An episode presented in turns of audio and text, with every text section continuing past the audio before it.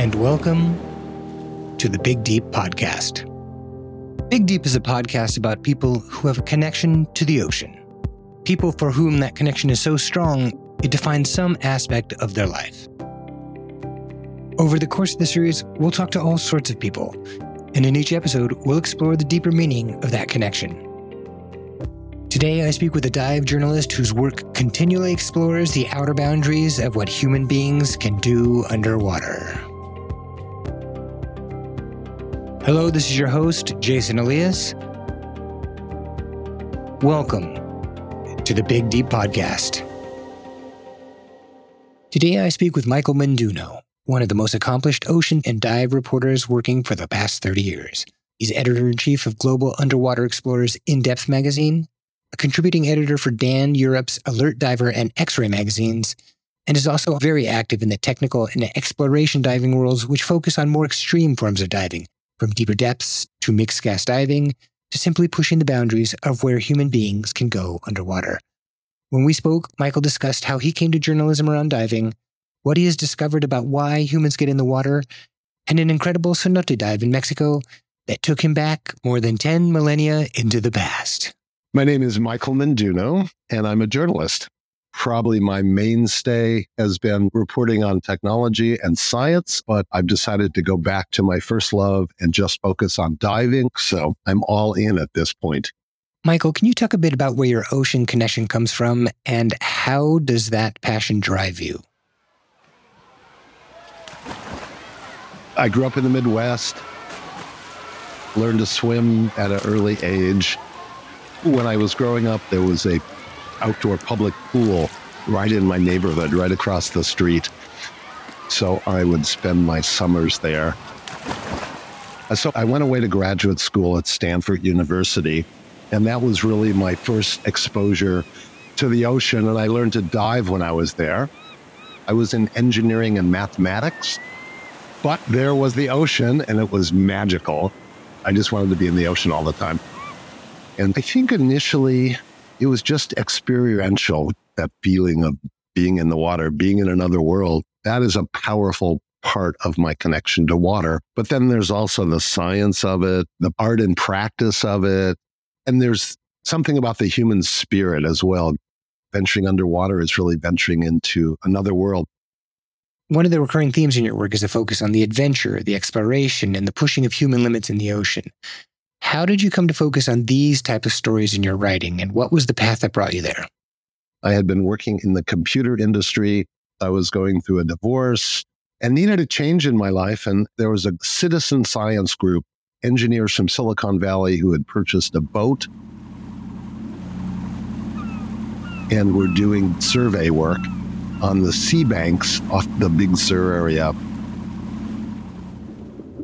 And so these dives were deep dives. At the time, the sport diving world was such that 133 feet was the maximum you should go. Nothing to see below there, they said. And this group were doing these surveys to depths of about 40, 50 meters. They were doing decompression dives. Looking back at it, was really scary equipment, but it was so exciting to me that I wanted to write about it. So I pitched pretty much every dive magazine, and no one would touch it. But at some point, Ken Loyce, publisher of Discover Diving Magazine, he agreed to run the piece. The piece was all full of caveats and warnings. Warnings, do not do this at home. No, sport divers should never do this. But it whetted my appetite, and that led me to find out that there was no information about this new kind of diving going on. People in small groups around the world venturing out beyond the recreational dive limits, and we're starting to experiment with mixed gas technology. But it was all kept hush-hush because you weren't supposed to do it. People wanted to go deeper. I mean, that's the whole story of diving, right? Go deeper and stay longer. And that kind of got me started on my journalistic career. I think in some ways you might be seen as a specialized technology or perhaps dive journalist. But what I think is underlying that is a sense of you're celebrating exploration and the pushing of new boundaries for human beings. If that is true, what is it specifically about the diving aspect that intrigues you? There's not a lot of divers in the world. most of the world's water, and the number of people who go under that water is, probably 0.00001%. And yet we're a very extraordinary group of people. I do a lot of profiles of some of our members of Water Tribe. And that story often is people being touched by the underwater world and how it's changed their life, how it's allowed them to go somewhere where no one has gone before. I think exploration is really what has driven diving from the beginning. Whether you're a hardcore tech diver pushing some extreme limit in a cave or a shipwreck down deep, or just a recreational diver who wants to go out on the reef on holiday. We're just going underwater because we want to. Being in a different world, it touches everybody.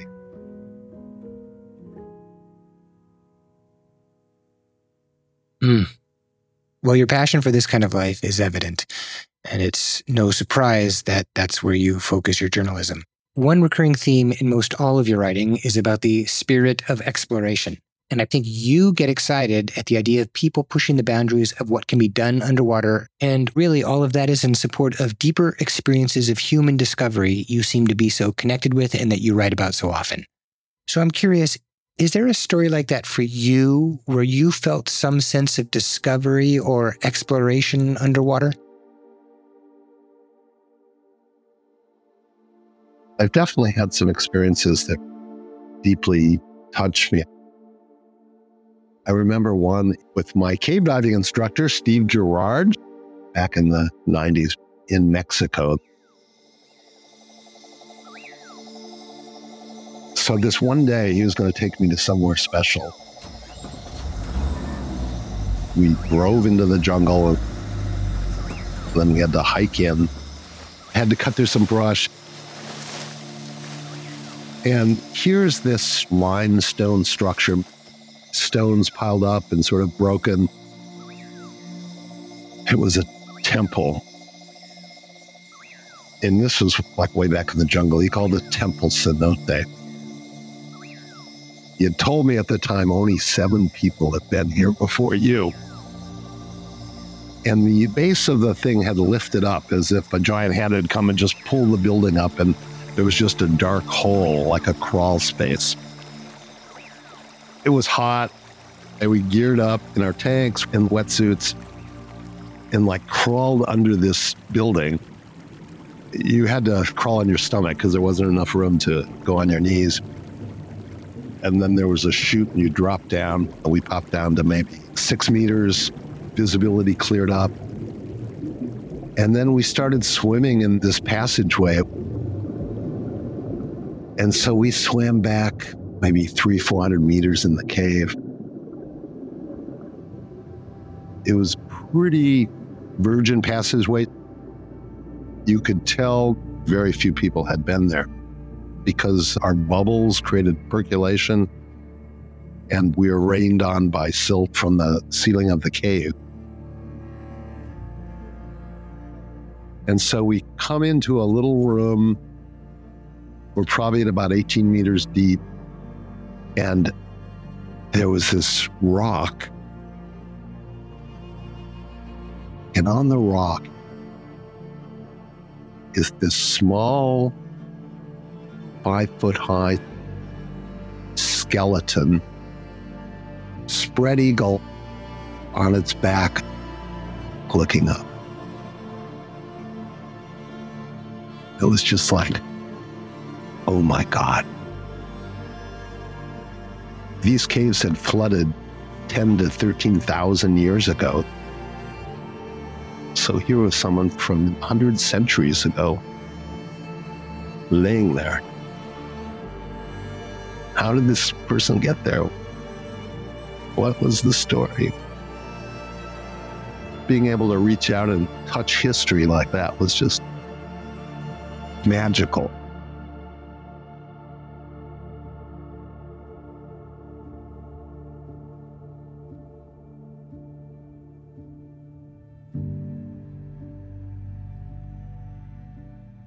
Finally, we end every interview and every episode with a single open-ended question we ask everyone we talk to. What does the ocean mean to you? Just being in water, there's something magical about that for me. The world sort of falls away and it brings me into the now. Thanks for listening to the Big Deep Podcast. Next time on Big Deep. I think that is one reason why I'm probably drawn to sharks. Being a Black woman, I feel like people have an idea of who I am. And so in a way, by working with sharks, I am combating negative stereotypes about sharks, just like I had been being a Black woman. We really appreciate you being on this journey into the Big Deep as we explore an ocean of stories. If you like what we're doing, please make sure to subscribe wherever you listen to podcasts. Also, please like and comment, because those subscribes, likes, and comments really make a difference. For more interviews, deeper discussions with our guests, photos, and updates on anything you've heard, there's a lot more content at our website, bigdeep.com. Plus, if you know someone we think we should talk to, let us know at our Big Deep website, as we are always looking to hear more stories from interesting people who are deeply connected to our world's oceans. Thanks again for joining us.